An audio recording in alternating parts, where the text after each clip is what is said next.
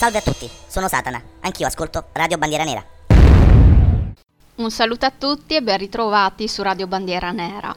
La puntata del progetto Dharma di questa sera è dedicata alla celebre aquila di Mandello del Lario, la Moto Guzzi, di cui proprio lo scorso marzo si è celebrato il centenario.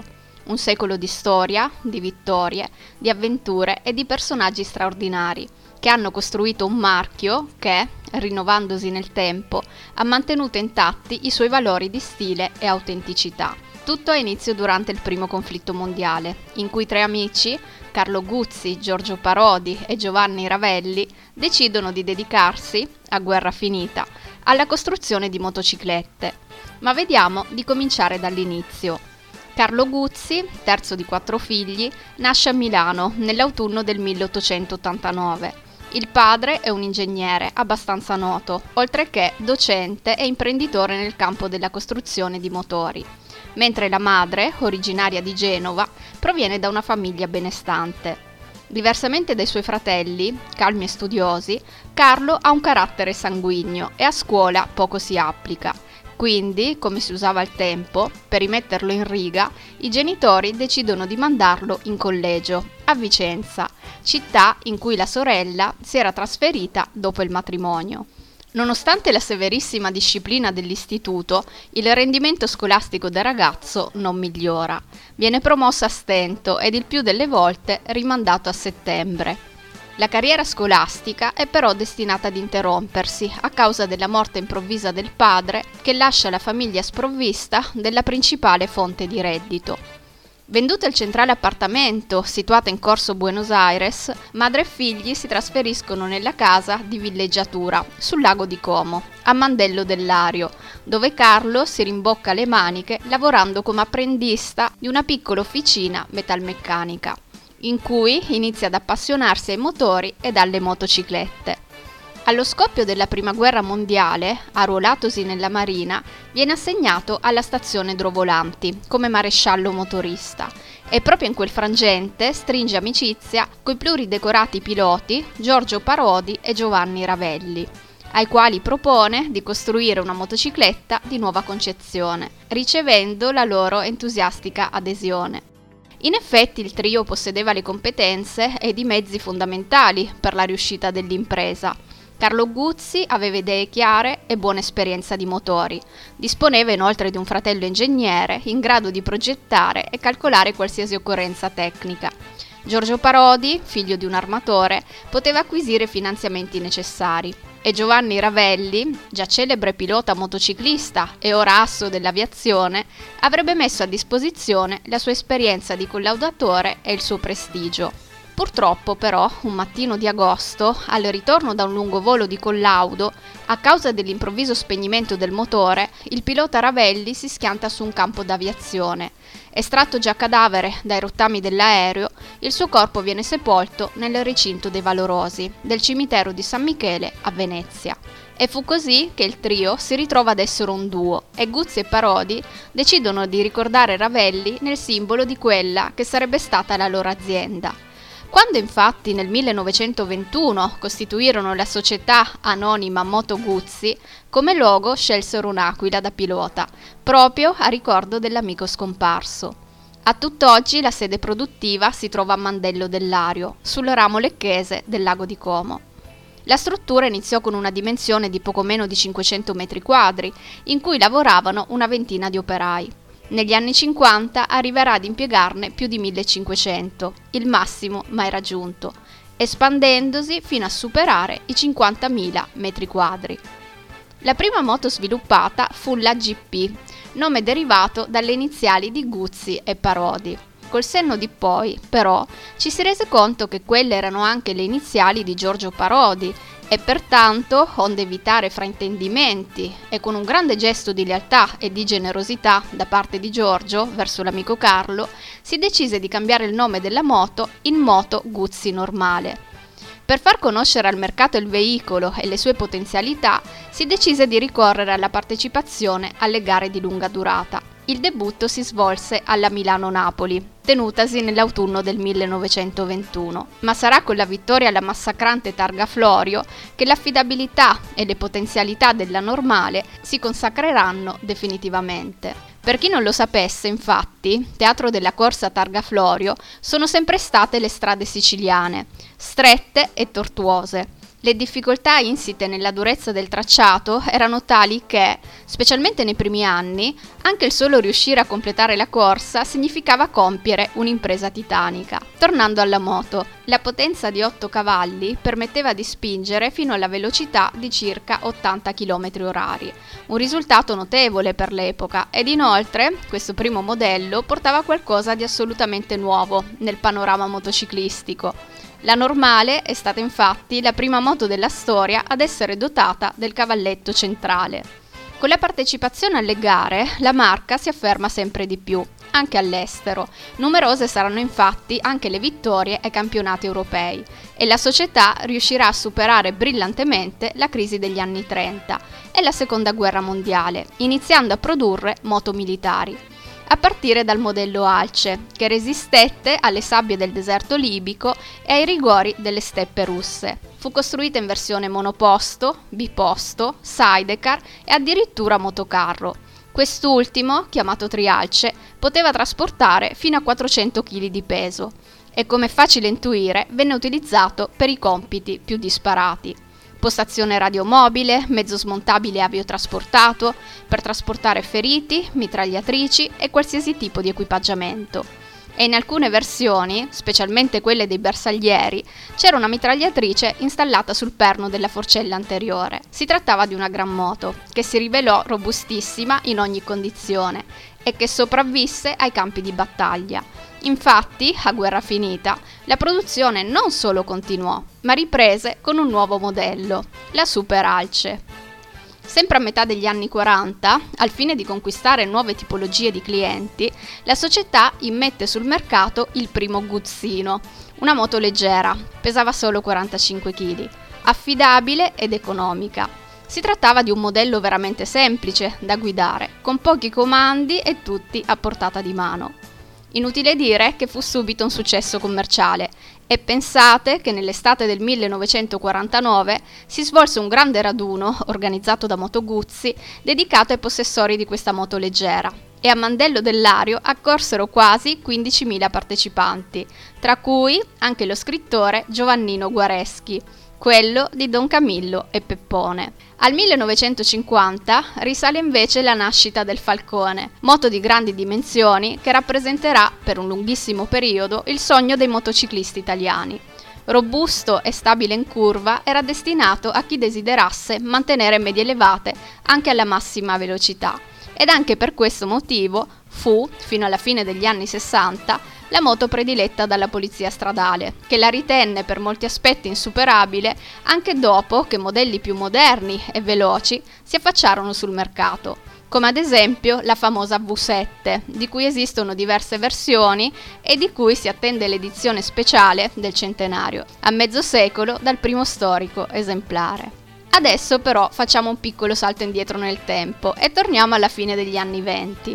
Come ho già detto, Moto Guzzi è sempre stata simbolo di innovazione. Si basti pensare al cavalletto centrale di cui abbiamo parlato prima, ma è sempre grazie a questo marchio l'introduzione di un'altra novità.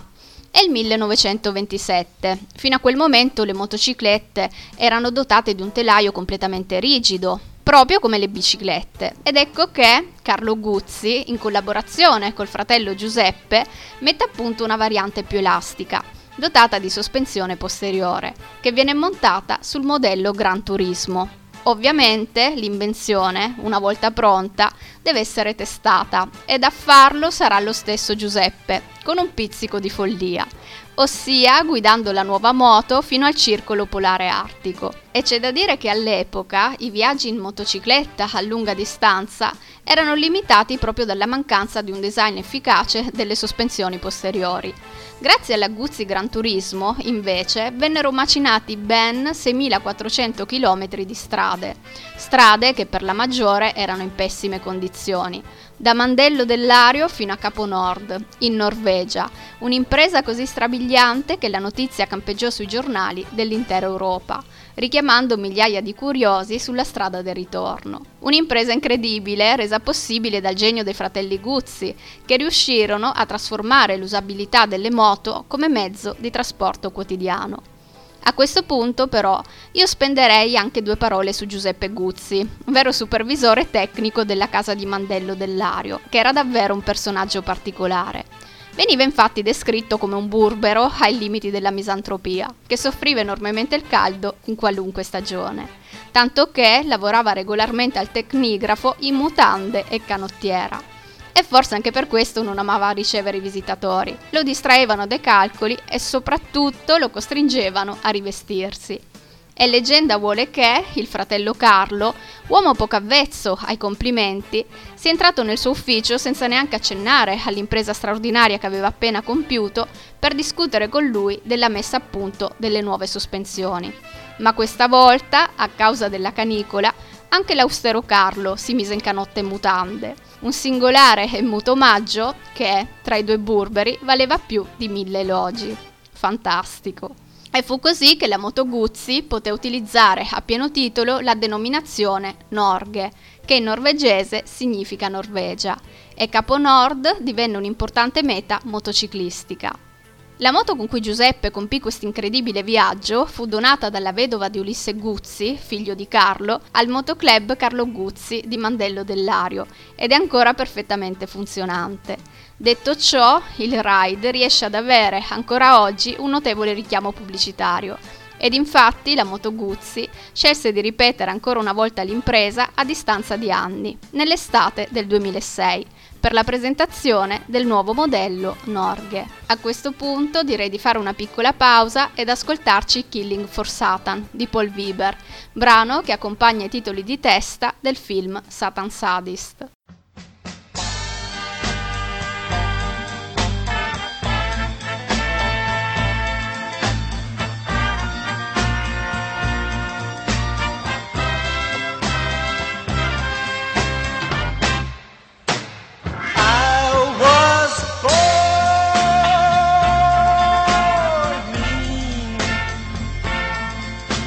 Time I was two, they were calling me, calling me Satan. Mm. I was born mean. By the time I was twelve, I was killing, killing for Satan.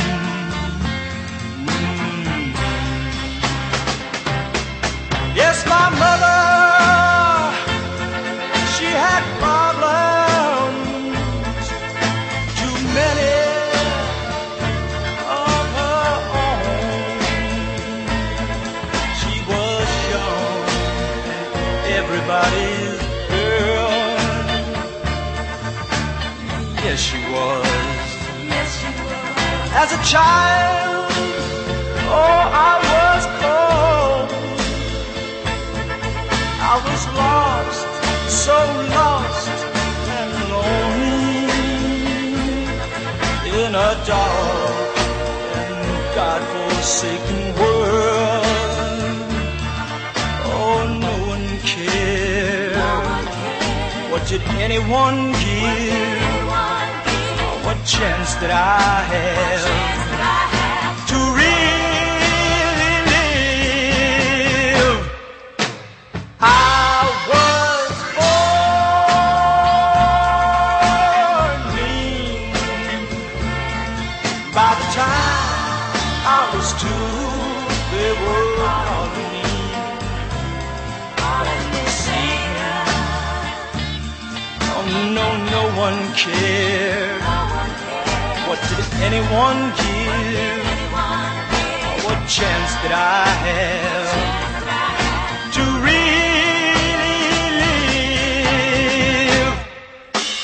I was born mean. By the time I was twelve,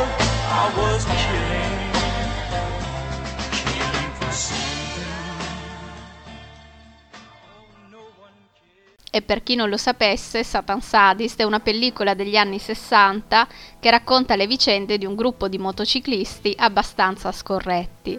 Ve ne avevo già brevemente accennato in una delle vecchie puntate del progetto Dharma.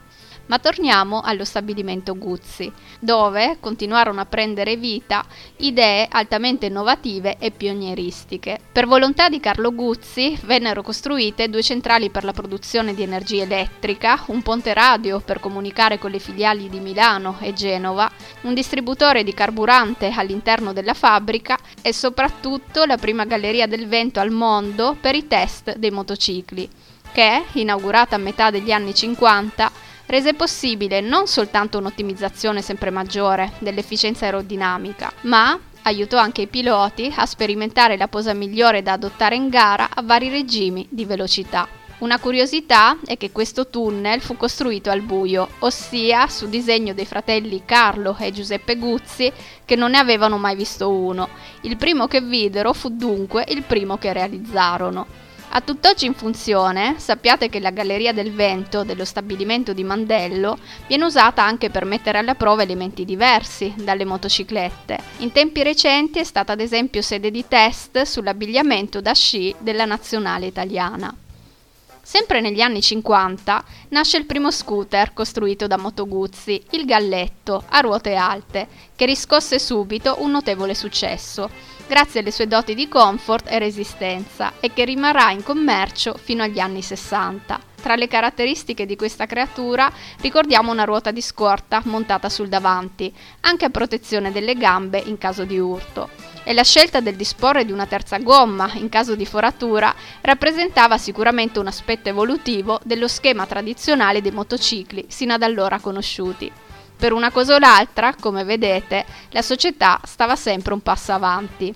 Alla fine degli anni cinquanta, però, la Guzzi decide di abbandonare il mondo delle corse e lo fa lasciandosi alle spalle tutta una serie non indifferente di vittorie e primati, anche a livello mondiale. Ricordiamo che, sotto la direzione di Parodi, l'attività sportiva della società fu improntata alla minuziosa attenzione e controllo di ogni particolare, oltre che ad uno spirito di competizione che si rifaceva alle norme cavalleresche osservate dagli aviatori della Prima Guerra Mondiale. Pensate che, ad esempio, quando la sua scuderia vinceva la gara, faceva accompagnare il pilota alla premiazione da un solo rappresentante dell'azienda, scelto a turno tra i più meritevoli, mentre, quando la vittoria andava agli avversari, tutti gli addetti della squadra e i piloti, senza eccezioni, avevano ordine di presenziare sotto il podio per applaudire il vincitore. Una gran cosa, direi.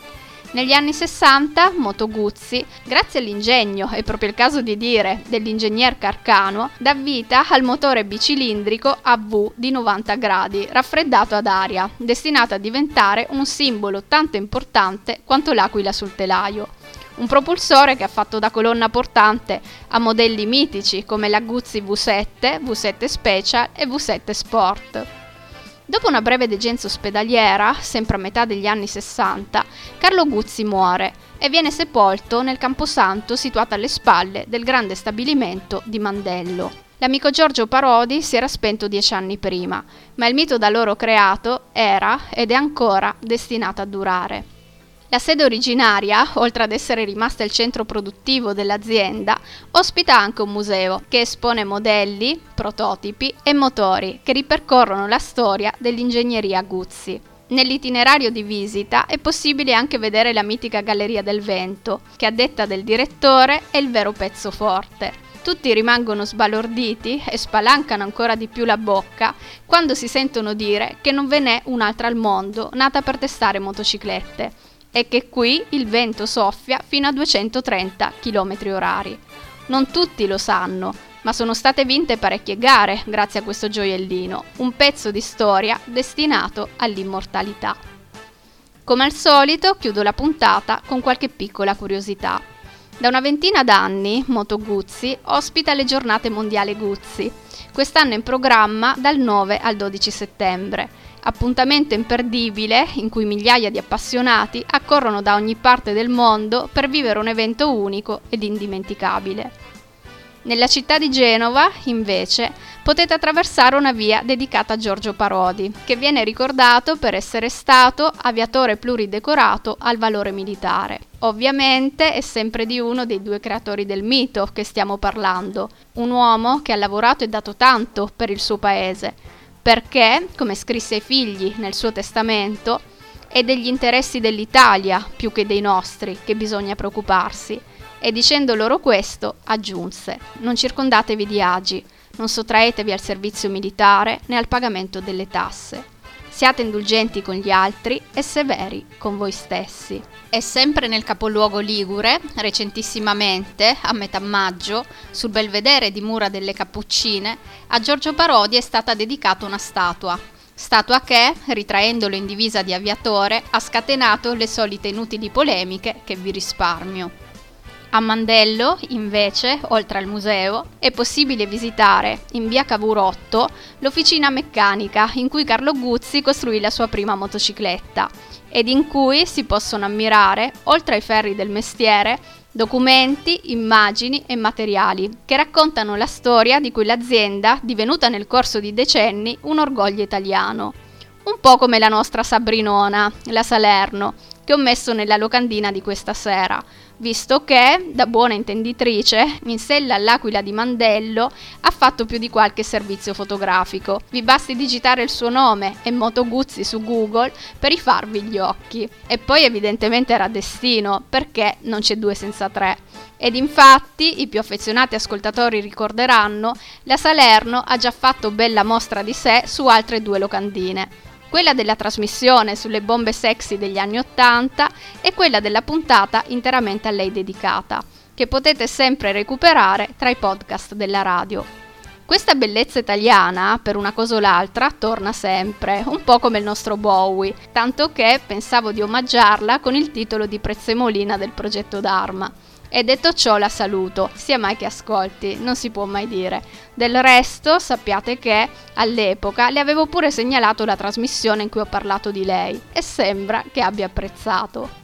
Ma torniamo a Mandello, dove, in piazza Leonardo da Vinci, da una decina d'anni è possibile vedere un muretto su cui è raffigurata la mitica otto cilindri e appoggiata adesso una statua raffigurante Carlo Guzzi, con cronometro alla mano e taccuino, per segnare i tempi dei giri della sua più grande opera motociclistica.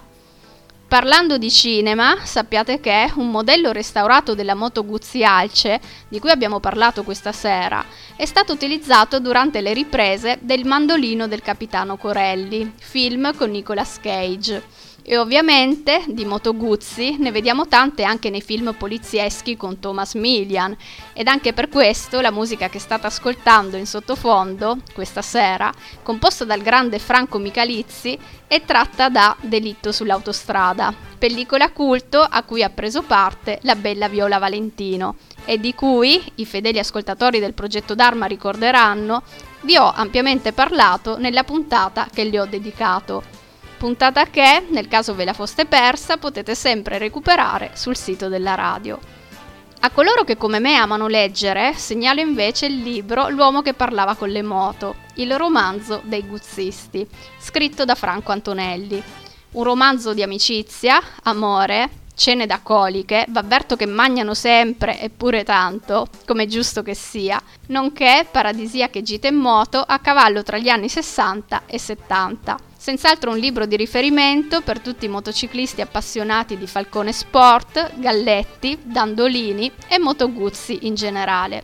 E per oggi è veramente tutto. Prima di salutarvi sulle note di Fratelli Mungus di zeta zero Alpha, che non poteva assolutamente mancare questa sera, ricordo che potete sempre mettervi in contatto con me anche per raccontarmi le vostre impressioni su questa puntata attraverso la pagina Instagram che è scritta tutta in minuscolo, progetto-dharma-rbn, pagina che vi consiglio comunque di seguire per rimanere sempre aggiornati sulle prossime nuove trasmissioni. E a tutti gli appassionati di motori, sicuramente più la conosceranno, segnalo Sidecar la macchina della morte, che potete ascoltare qui su erre bi enne, condotta da Andino e Anduca, che saluto. Mi raccomando, continuate ad ascoltare Radio Bandiera Nera, la nostra radio. Un bacione e a presto.